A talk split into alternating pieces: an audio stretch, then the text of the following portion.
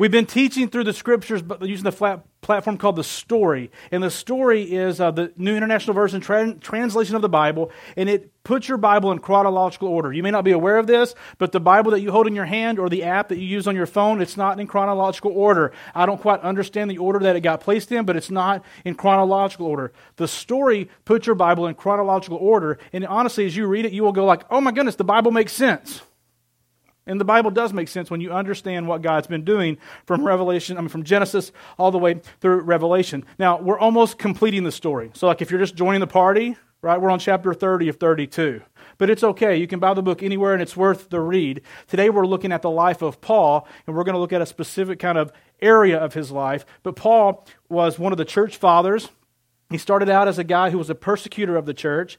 He met Jesus on the road to Damascus. And from that point, he is the one, most of your New Testament was written by Paul. He would write letters to churches. Those letters have become uh, sources of our scripture on how we, the people of God, the church, this building is not the church. We are the church. Like, point at somebody and say, like, that, that actual word that Jesus says was, you're the ecclesia, you're the called out ones.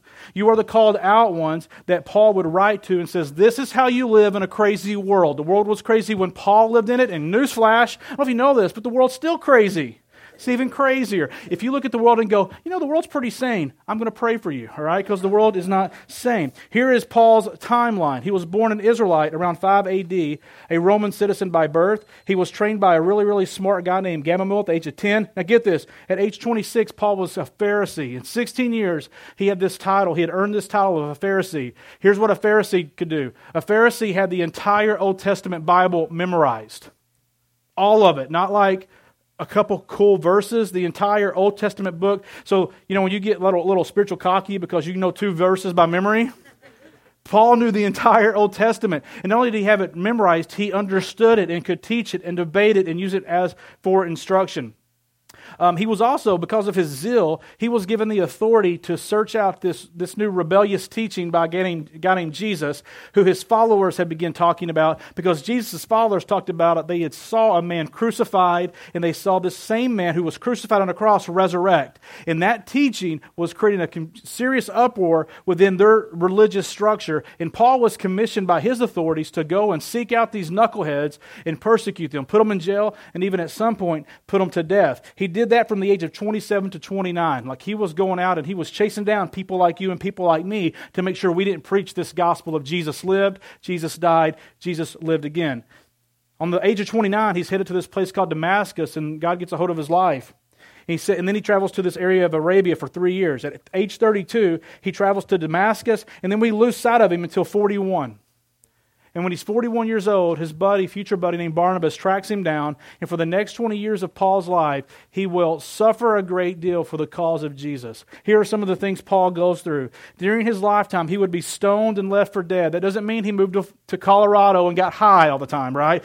People picked up rocks and threw them at him until the dude almost died. So, like, I know some people are like, oh, I've been stoned, almost left for dead. No, your buddies just bailed on you. Get new friends. That's not what I'm talking about, right? He was beaten with rods. He received 39 lashes, like with whips, five separate occasions. He was attacked by an angry mob. He was shipwrecked. He, was, uh, he floated at sea for 24 hours. Anybody ever been on a cruise? Looked out at the water at night and it's all dark and big and scary. And like you probably play that game. Maybe I'm just weird. Like, what would I do if I fell overboard right now? right? Or somebody pushed me. Like I would just die of fear, right? Paul's been there. Check, done it. Awesome job. He was bitten by a poisonous snake, right? If you ever want to lose my friendship, chase me with a snake, right? Male, female, boy, child, I will punch you in the face. I don't care, right? You may beat me up afterwards, but you will know I was there, right? Don't snakes are evil. And then he spent the last five to eight years of his life before he was crucified by Emperor Nero in a dungeon. In that dungeon, he wrote the letter that we're going to focus on today. He wrote a letter called that we call Second Timothy because it was the second known letter that Paul wrote to Timothy. And it's widely accepted that this was Paul's final letter. He's at the end of his life. He knows his life is coming to the end, and he is wore out. He's exhausted in 2 Timothy. You don't read any big, long entry introduction letter. It's not full of fluff and puff. He is right to the point. He doesn't even explain things in great detail, as you will see um, t- today in our teaching. Paul is right to the point, instructing his young friend named Timothy. And Timothy was, uh, and we'll learn a little bit more about Timothy in a minute, but Timothy was somebody that Paul referred to as his child. He, he was, Paul was his father in the faith. And today's topic is the topic of suffering. The topic of suffering. Now, some of you are like, why'd I even come today? I'm not suffering. Like, my life's pretty good. I got it made, right? Things are going great in my life. Like, I really am just kind of happy. The weather is nice. Uh, the Royals are kind of good again. Like, things are, are well for me. And here, here is my honest plea, okay? And I'm being really, really serious. If you're in the room and life is really, really, really good for you right now, can I please beg you to take excellent notes? Seriously, because something's coming into your life that you're not planning on, that you're not even considering, and it will drop you like a rock to the ground. Young people, old people. Old people know I'm telling the truth. Old people, can somebody say amen? Amen. Can some old people say word? So the young people, like words like amen to young people. Like somebody say word, old people? Like, what word? What's word? Right? I said, oh, right. It's like, there is, and I know what we think. We think, I'm so strong, I'm tough, these shoulders can handle it. I know enough scripture. I go to church, I got good friends. I'm telling you, some, when suffering comes into your life, I don't care who you are, it will drop you. The question is, will you stay down or will you get up? Will you stay? It will drop you. No, know this. If it doesn't drop you, I would question is if it truly suffering. And so, what I want to do this morning is I want to kind of maybe lead this presentation, this message, as I might lead a discipling group with some guys that I walk with. And I'm going to just kind of make some, start with some observations about suffering. Please, again, if life is great for you, take great notes. If you're in the midst of suffering, if things are really hard for you right now, I pray that today would be a great encouragement for you, or today would be a day that you recalibrate because you're responding poorly in the midst of your suffering, okay? Which is completely possible, all right? Often the case. Here are five observations, really quick. The first one is this suffering is rarely enjoyable. Actually, it's never enjoyable. If you're like enjoying your suffering, I hate to break it to you, this is not suffering, right? Getting up this morning and having a flat tire is not suffering, right? Holding your baby in diapers and he or she having a blowout on you is not suffering, right? though, though, that's not what I'm talking about. Like, um, we'll get into this more in a second. Number two observation it's not always easily understood. Most times it's not. Most times you play the game, God, why are you doing this? This is the, where the question, why does good, bad things happen to good people?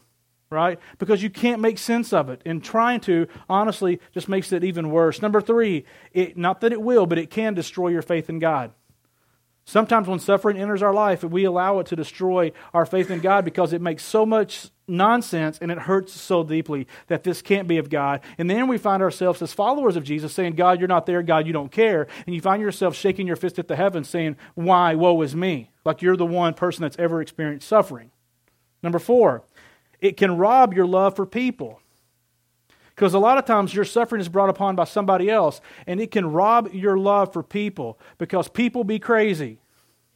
Not everybody's as nice as this guy right here, right? Not everybody's as sweet as old Pastor Matt. Some people are hell bent on bringing their wickedness into your life, and it can rob your love for the rest of the world. Number five, last one, it is easier to run from suffering than it is to endure it. It's easier to run from it than it is to endure it and see and discover what God might be doing in the midst of this unfair, unfortunate thing. Now, that's some observations, right? Maybe you can make some notes beside those that kind of get your brain going. I want to talk to you now three ways that suffering typically comes into our life. And this is important because I'm going to begin now to lay the foundation of what you begin to build on, on how you will deal with suffering, or how you're currently dealing with suffering, or how you might one day deal with suffering. And the first thing is that we need to, you need to be able to understand how is suffering entering your life. The first way is this suffering comes into your life because you create it. You create it. Don't be mad at God because of your credit card debt. And that's what we do, right? Don't blame, get mad at God because your mortgage is too high. Don't get mad at God because it's the silly, silly example would be going a, a 55 and a 30 and getting pulled over and getting mad at the cop because he gave you a ticket. And don't say you don't do it. We all do, right? We've got a good reason why we're speeding. I've had a great reason every time. Sometimes the cops care and let me go, right? Most times they don't. But it's that attitude. Listen, sometimes you create the chaos. You lied and got caught. You came in late. You got fired. You cheated on him or her, and they said bye bye. You lost their trust. Like sometimes it's things that you create. And so understand that, because even in that, oftentimes we're so tempted to play the blame game instead of looking in the mirror and say, This is on me. You need to be aware of that. Here's the second way that uh, that suffering typically comes into your, our life, and it's when life simply drops it on your lap. Jen and I moved to uh, Kansas City in May of 2010, and I got here probably 20 days prior to her. She was back in Florida. We had twin girls, they were about one at the time. And so, me being awesome, I got here, found us the place to live, and I um, uh, got all the house moved in so that when Mama came, she would just be able to enjoy our house for a season, right? And so I hadn't seen her in 20 days, and man, I was ready to put her in the lip lock. Just being honest, right? I mean, I'm just saying. I'm and so her mom and dad's there, and I respect John and Terry enough that I'm not going to put her, even though I'm 20 days away. So I'm like, hey, let me show you the rest of the house because I'm smooth, right? and so anyway, so I, I got Jen, and I'm like, I'm about I'm about ready to lay one on her, and of course she can't wait. So uh, I'm about to lay one on her, and she has this look on her face, and I'm like, what? She goes, I'm pregnant. I'm like, you're pregnant. And then we're all excited. And then that weekend we go to the doctor and we lost the baby. And I'm like, Lord, you mean the way you reward us for moving halfway across the country to start this brand new church, which I don't know any of you people. Yet I knew Jay. He's the only one I knew as his family. You know, um, uh, was a miscarriage, really? Sometimes life drops stuff in your lap that you don't want, right? That you don't care anything about. It's going to the doctor and, under, and, and find out that you have cancer. You know, we're walking through this right now with Chris and his wife, Rachel. And you guys have been so generous and, and, uh, and just loving on them. And I, I, love seeing the church rally around them. Sometimes life just stinks. And I guess if you wanted to blame anybody, you could blame God, right? That's sometimes. So sometimes you create it, and sometimes life just says here. Don't, doesn't, by the way, never ask you if you want it. Just says here you go. How are you going to deal with it? And the third one is this, and this is the one that I struggle with the most, and it's when other people cause it. When other people cause it, when they're evil enters my holy when their crazy enters my sanity. This is really frustrating. This is when you get plowed by the drunk driver. This is when the person hurts your child. This is when somebody lives out one of their sexual fantasies on someone that you care about. And other people are hell bent on their wickedness coming into your life. I really struggle with this one. It's, it's challenging. And the great question is okay, what do we do in the midst of those things? And that's where we're going to go. So here's what I want you to do. Think about first. If you are currently suffering, and if you're not, keep this, keep this little bulletin page for later. Identify where your suffering has come from. Is it your fault? Is it the heaven's fault? Or is it someone else's fault? Now, what do you do or I guess here's the question that I posed in the bulletin How does God expect you and I to live amidst the suffering? Like when something goes down that wants to push us away from God and people and uh, destroy our faith, like what are we supposed to do? I want to give you three things, okay? And I'm, we're going to keep building upon this foundation. We kind of know where our suffering came from. Now, what do you do? You talk to God. Now, some of you, when I say that, you think, oh, so I need to like be this little good Christian in my little passive weenie self. And because I can't say anything bad to God because God may zap me. And so you say, Oh Lord, thank you so much for the pain you've brought into my life because I'm so grateful for everything sucking around me right now. Listen, that's listen, that's why the world looks at us like we're a bunch of crazy people, because every time somebody says how you're doing, you're supposed to say, Oh, I'm doing great. Well, I heard your kid just died. Oh, it's wonderful. No, come on, sometimes life sucks. And sometimes the world needs to see how a person whose life is sucking responds in the midst of that. Are you with me? And so we got to get rid of this phony baloney stuff. Because listen, the rest of the world is suffering. The rest of the world is trying to figure out stuff. And meanwhile, the people who are supposed to have the answers because we're the ones that walk with God, we're the ones pretending like nothing ever happens to us. And then when something does happen to us and people are made aware of it, what do we do? We blame it on everything else. Come on, come on, come on, come on, come on, come on, come on. This week, I talked to God. There's been times in my life when I talked to God and I let God have it. I'm serious. I let him have it. I was so aggravated. There's been times in my life when I've been so aggravated about something that's come into my life that I didn't want at all, and nor would you want. And man, I let God have it. It's not fair. Do you not care? You're supposed to be a good father. That song, sing it on the radio all the time. You're a good, good father. I don't think you're a good father. Do you have the boldness to tell God that? Now, notice this, the message doesn't end here, so don't freak out on me, okay? What do you do next after you talk to God? Is you need to talk to someone you acknowledge as a spiritual leader. After you let God have it because you don't like your current situation, you need to be able to call on the phone or go have a cup of coffee or lunch with someone that you acknowledge as a spiritual leader in your life. Why? Because they need to talk some sense into you.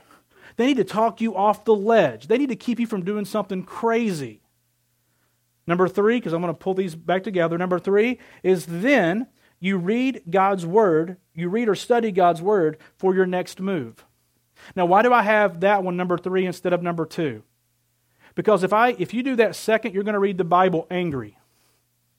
You're going to read the Bible with a perspective of hurt and frustration, and you're going to go Old Testament. You're looking for that Old Testament God. Because sometimes the things that come into your life, you're mad as a dad or you're mad as a mom, and you're like, I know there's something here about I can kill somebody. Hang on, give me just a second, and I'm going to find it. And when I find it, I'm going to apply. I, Lord, thank you for your word that I get to apply. To. This is discipleship. What are you saying, and what am I going to do? I'm telling you what I'm about to do. I'm about to go kill somebody. That's what I'm about to do, right? You need to, before you go there, because you don't think clearly when you're suffering. Some of you are in the consequences that you're in because you did something rash in the midst of suffering. So before you, after you talk to God, before you go to His Word, you need to talk to somebody who can speak some wisdom into your life, who can say, listen, I see, not excuse your pain, but to say, here, I hear you. Now, breathe, breathe, and let, let's talk. And then once you're calmed down, then you can go to the Bible and begin to say what God wants to say to you. Now, I'm going to chase a quick rabbit, all right? Today's message is a very general topic. Can somebody please turn the air on? I'm, I'm burning up. You guys may be cold, but I'm hot and I win. So, um, um, so um, and just drop it down like somebody, like nobody's moving back there. There we go. Stanton, thank you. Yeah, somebody just put it at 47. I don't care. So, um, I'm kidding. I'm kidding. So, um, um, I'm going to talk this morning generally how we would typically respond in times of suffering. But you need to understand after you know if it's you create it, life drops it, or someone brings it, you need to be able to understand what is the cause of your suffering. Here's what I mean. Like we can't do this today because there's too many different topics. But let's say, for example, that you're you have a serious marriage issue that could lead to a serious fight, if not divorce. And so you're mad because maybe you created it, life dropped into your lap and you're something with your child and you guys cannot get on the same page or maybe someone in the marriage did something that's now totally wrecked it right? Again it, could, it always applies to one of those three. When you discover that it does little good. If it's if it's a marriage issue it does very it does no good to turn to revelation in your bible to see how god is going to return for his church. That's like having a headache and taking tums do you get what I'm saying? Like, medicine in itself is not the answer. It's taking the right medicine for the right problem. And so, when you're having a marriage, if you're suffering in a marriage relationship, you need to search the scriptures, talk to somebody who knows more that you acknowledge as leadership, and then search the scriptures with their help, with their guidance on marriage issues that speak specifically to what you're going through, and then do what it says. You, this is what you don't do. I'm mad because something happened. Marriage, let's use that one again. And so you just say, well, here, let's do this. And you just turn and you point. And now, God, what are we able to say after this, our God? For we have forsaken your commandments, which you commanded us through your servants, the prophets, with these words. Now, I'm reading you Ezra 9, verse 10. Does it mean any? You're like, Lord, I don't understand what you're saying. Duh, he's not speaking to you on that passage, right? That's not how you study the Bible with this, you know, prophet finger. Uh, this one, right? No, come on. That's not how it works. God has put wise people all around you to help point you in the right direction. And if you can't have any wise people in your life, God gave you Google. Seriously, there's no reason for us not to know. So talk to God, talk to a spiritual leader, read and study your Bible on the specific issue that what is causing the suffering. I'm going to talk the rest of the time about generalization of suffering on how everybody should respond despite the issue. Are you ready? We're going to be in 2 Timothy chapter 2, verse 2 through 7. Paul writes to Timothy saying this The things you have heard me say in the presence of many witnesses, entrust to reliable people who will also be qualified to teach others. We're going to stop there. Here, Paul gives a great foundation for discipleship. He says to Timothy, Hey, Tim, what you've seen me do, I now want you to do, not for everyone, notice the, notice the progression. I want you to, what you've seen me do, I want you to teach this to trustworthy people. And I want you to teach those people to then do this, what I've done for you, for them to do it to someone else. And it just keeps going and going. So, for example, like if people have invested in your life, if you have not done the same in someone else's, you have, you have terminated, you have killed, you have stopped any discipling hope. If you've been blessed because somebody has invested in you, and then you haven't taken it any further, you have kind of stopped the flow of what God is trying to do. This morning, what I want you to see is what God has taught me about suffering. I am passing it on, and I'm considering everyone in this room trustworthy people. And it is my hope that not only will it impact your life, but it will also impact other people that you work and live with and have meals with and do life with. Is that fair? That's what Paul asked Timothy. Now, notice what he goes right into join with me in suffering Timothy, how you have seen me suffer over these last 20 years. I want you to respond in suffering just like me. And I want you to teach others to do the same thing in this suffering. People, you got to know this. No one in this room is going to be absent of suffering in your life. It's not if it comes, it's when it comes. And you need to be prepared. And so look what Paul does. He says, he gives three examples. He says, Join with me in suffering like a good soldier of Jesus Christ. No one serving as a soldier gets entangled in civilian affairs, but rather tries to please his commanding officer. Likewise, I can't say that word, likewise, anyone who competes as an athlete does not receive the victor's crown except by competing according to the rules. The hardworking farmer should be first to receive a share of the crops. Reflect on what I'm saying, for the Lord will give you insight into all of this. Do you see how Paul doesn't set up each point? Like at first glance, that makes no sense whatever. Be reminded last letter from Paul. He's exhausted, he's been in prison, and he writes, and he even says to Timothy, Reflect on this, for the Lord will give you insight. I want to help you reflect this morning on the three things that Paul mentions briefly. Generally, how do you respond in times of suffering? The first one is this He says, that of a soldier. If you want to turn your bulletin over, we're going to walk through this. He says about the soldier, listen to God and those you acknowledge as leaders, ignore everyone else. Some of us, in our suffering, we give way too much weight and influence to friends of our life that have no spiritual understanding of what you're going through. They spend their time telling you what they think you should do. Hey, men, listen to me. Like, this is us men, we lose this because we do life alone. Like you dads who your wife drug you here today, guys in general who we don't like instructions or directions, we, we don't listen to anything. And so we passively push down any kind of stuff that we're going through. And listen, maybe you don't have a problem with civilian affairs because you don't even have any friends, true friends. You like people you say hi to, people you flip off, but that's all, right? You don't really have relationships. Listen to what Paul says here. You need to have a commanding officer First, our commanding officer is God. Like, we need to know what God's word says. But secondly, you need to have a man in your life who you trust and can talk to about when stuff happens, when things aren't going right. And this idea that, oh, I'll just, you know, pull, my, pull myself up by my bootstraps, which is by, impossible, by the way. Try it. You can't do that. Like, you got to get out of that. You got to get out of that, that isolation of being alone. And for the rest of us who have lots of friends and lots of people telling us what we're going to do, Paul says, listen, you need to ignore all of the civilian stuff and you need to listen to those that you've acknowledged as leaders and you need to listen to what God says. The world will always tell you what to do. Go to, again, Facebook, Twitter, all of our social media will give you advice on everything what to eat, what to drink, what not to do. At times in suffering, you need to have good sources and not get caught up in civilian affairs. Some of us, if we just change that today, your situation will improve greatly. You've got bad resources. You've been taking all of your wisdom from the people who do your hair, do your nails, mow your lawn, who you drink beer with in the garage. I'm not saying they're not good friends. I'm not saying they're bad people. I'm just saying you have to ask are these a people that I acknowledge as spiritual leaders in my life? If yes, then absolutely talk to them and learn from them. But if they're just buddies, understand they're just buddies. And they're going to tell you what they think is best for you, not what God says is best for you. Just FYI. Paul goes from the soldier to the athlete. Notice what he says about the athlete. The athlete must live within the rules of both God and man, if you like filling in blanks. The athlete must live within the rules of, of both God and man. This is what he says he says, likewise, anyone who competes as an athlete does not receive the victor's crown except by competing according to the rules. He doesn't even talk about winning the race, winning the fight. He says staying within the rules. What's he mean here? Oftentimes in suffering, you lose your mind. And when you lose your mind, you do things that are against the law. Some of you have been arrested in response to somebody else's wickedness. Like you've lost your mind and you've went after them, like in a fight, because you're, ah, right? And you go.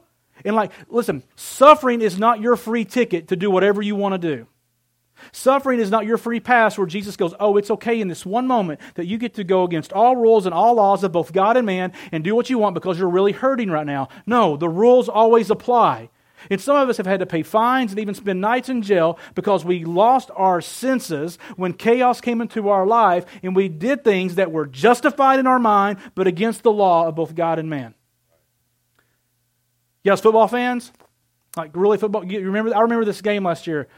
Cincinnati Bengals, Pittsburgh Steelers. Anybody remember that game playoffs last year? Bengals haven't been to the playoffs since Ickey Shuffle. Some of you guys know how to do the Ickey Shuffle back in like 1985, or not 85, but 80 something. They, they, the Bengals went to the Super Bowl, got beat. They haven't been to the playoffs since then. And, and they're winning the game. They're beating the dreaded Steelers. There are, I mean, these guys are like super rivals. And at the end of the game, less than two minutes to go, two players on the Bengals team, the linebacker and a Pac-Man Jones, the, uh, one of the safeties, they, they lose their composure. They, they lose their mind, make late hits, helmet to helmet, you know, like the, you can't tackle like that anymore, right? They, they break the rules of the game, and in one, like in one play, without taking any time off the clock, they give the Pittsburgh Steelers 30 yards in penalties. These two guys completely lost their composure. The Steelers walked 30 yards without any time coming off the clock. They kick a field goal and they win the game, and the Bengals still didn't make. Like YouTube this stuff. Like they were the mockery of all of the sportscasters afterwards, how these two guys lost their mind, they lost their composure, and in the midst of the battle, when things got hard, they played outside of the rules and it cost all their teammates future playoff, future playoff games. You have to keep your head when suffering comes. You have to stay within the rules. You, you, don't get to say, oh, but man, I was so, yeah, I get it, I get it, I get it. That's why you go talk to God and you let God have it, and then you find somebody that can talk you off the ledge, and then you look to God's word. But if you just suffer and then respond, you're going to do something dangerous. And not only is it going to hurt you, it could hurt those around you. Because now somebody's got to bail your butt out of jail, spending their money, right? Someone's explaining to your kids while this is happening. And it just uh, somebody's paying off of your debt. All of this stuff that takes place. Soldier, listen to your commanding officers. Athletes, stay within the rules. And then look what happens thirdly. Paul, I mean, he doesn't even set it up. He goes right to the hardworking farmer. And he says the hardworking farmer should be the first to receive a share of the crops. Anybody grew up on a farm? My dad's here today. He grew up on a farm, Light, Arkansas, right? Anybody else farm kids? All right? So, like, if you think this is farming, this is not farming, where you go, woo, and throw out some seed and then go back to the farm and put a piece of straw in your mouth and chew it and then stuff just comes up. Like, that's not how it happens right? It says the hard-working farmer. The hard-working farmer is going to get the land ready. He's going to burn off the previous year's crops. He's going to disc it. He's going to let the nutrients get back in the soil. Then he's going to plant some seed and he's going to water that seed. He's going to watch that seed grow. He's going to put fertilizer on that seed. He's going to put pesticides on that seed. He's going to care for it as it continues to grow, continues to grow, continues to grow. Hard work. It's hard work. It's a lot of sweat and a lot of toil and a lot of waiting and a lot of praying that what you're doing is actually going to work. It's hard working farmer. But notice this. If you are the soldier who listens to what God says, if you're the athlete who stays within the rules, as this hard-working farmer who is tending to the crop of your life, get this, I love this, this is the promise. You will reap the reward first. Check what it says. The hard-working farmer should be the what? First to receive a share of the crops. Like, as you endure this suffering, you're going to get to feast on your endurance. There is something that's going to be revealed from this for you. I can't tell you what it is. I don't think it's ever the same thing. But you, as the hardworking farmer, are going to get to enjoy it first. And then what does the farmer do? He shares the remaining of his crop with his community. He receives it, he eats, he enjoys it, he relishes in it, and then he shares it with his community. Let's continue this thought. Paul continues, continuing on. He says, Remember, Timothy, remember Jesus Christ, raised from the dead, descended from David. He takes Timothy back on the purpose of his gospel. This is my gospel. Gospel simply means good news. This is the good news for which I am suffering, even to the point of being chained like a criminal. But God's word is not chained. Therefore, I endure everything for the sake of the what? The elect. That word scares some of you, right? Here's what Paul just said. The reason I endure is not for the world to go, wow, look at Paul. The reason I endured even these chains and all of these beatings and being shipwrecked and being made fun of and being ridiculed and having people that I love hearing about how they have died. The reason I endure is for the other called out followers of Jesus. Let's stay with this. He says, Therefore, I endure everything, not some things, not most things. I endure everything for the sake of the elect, that they too may obtain the salvation that is in Christ Jesus with eternal glory. The reason, a great reason that you have to endure, that you can't fall apart, that you can't, it's okay to say you're going to quit as long as you know you're not going to. Are you with me? Like, it's okay for you to have your little moment and say, God, I'm done. And you just cry and you quit. And you say, I'm never going to church again. And I'm never doing this again. I'm never going to do that again. It's okay to say you're not, you're going to, it's okay to say you're going to quit as long as you know you're not going to. Because Paul says, here's what it's about it's that you endure so other people who are on this same spiritual journey as you can know that they can endure and that we won't quit. Guys, life gets hard, life is challenging. And us of us, those of us who are following Jesus, must be able to understand the reality of it, but then how do we respond in the midst of it? And that way when you go to Starbucks or you go to your local place that you hang out all the time, and they say, Hey, how you doing today? You can say, Man, today's really crappy. Really, what's going on? And you can tell them. And then you can tell them what you're doing in the midst of your mess. That's real life. That's real relationships. And it's not this phony baloney, oh, everything is great, everything's always okay. Why? Well, because I go to church on Sunday. Who cares? It's life, but I'm enduring it. I'm enduring this situation for those others who are following with me. And then Paul wraps up this portion with this. He says, Hey, Timothy, here is a trustworthy saying. Maybe it'll be trustworthy for you this morning too. He writes, If we died with him, being Jesus, we will also live with him. If we endure, we will also reign. If we disown him, he will disown us. If we are faithless, he remains faithful, for he cannot disown himself. In your suffering, notice the third line there don't disown the Father. Don't disown the Father.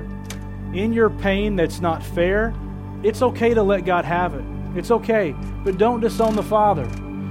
This morning, honestly, during this song, some of you may need to stand there and pray or come up here and pray, kneel at the altar and pray, and confess your sin of disowning God because something happened to you that's not fair, that's not right, that's evil. And here's what I love the last thing there if we are faithless, he remains faithful, but he cannot disown himself. Man, I want you to hear this morning Jesus is with you in the midst of your suffering. And how I wish he would just remove it how I wish He would just go, okay, you've had enough. You don't have to endure anymore. He doesn't promise us that. But He does promise us this that I will never leave you nor forsake you. He also promises this that in this life you will have many trials and many sorrows, but take heart, I have overcome this world. And here's just a hard truth for some of us this life that we live on this planet may never be what you want it to be. It may never be the easiest thing. It never, you may never achieve great wealth, and, but that's not the reason why we were called by Christ. And so I just want to say to us, I'm just going to call you up. Wherever you are in life, whatever your lot in life has been given, whatever life has thrown your way, whatever's come into your life, listen, you are called to follow God in that. And for you to say, oh God, well, once this starts happening, then I will follow, is, is nonsense because God doesn't change His will to suit your life. He says, I want you to change your life to suit my will. The, the potter can't look at the potter and say, hey, this is how I want you to make me. No, the, the master gets to say, this is what I have for you. Listen, I hope it's blessing. I hope it's nothing but the most enjoy. I hope you get season tickets to Worlds of Fun. I hope everything goes your way. But it's probably not going to happen, guys. And you get to decide.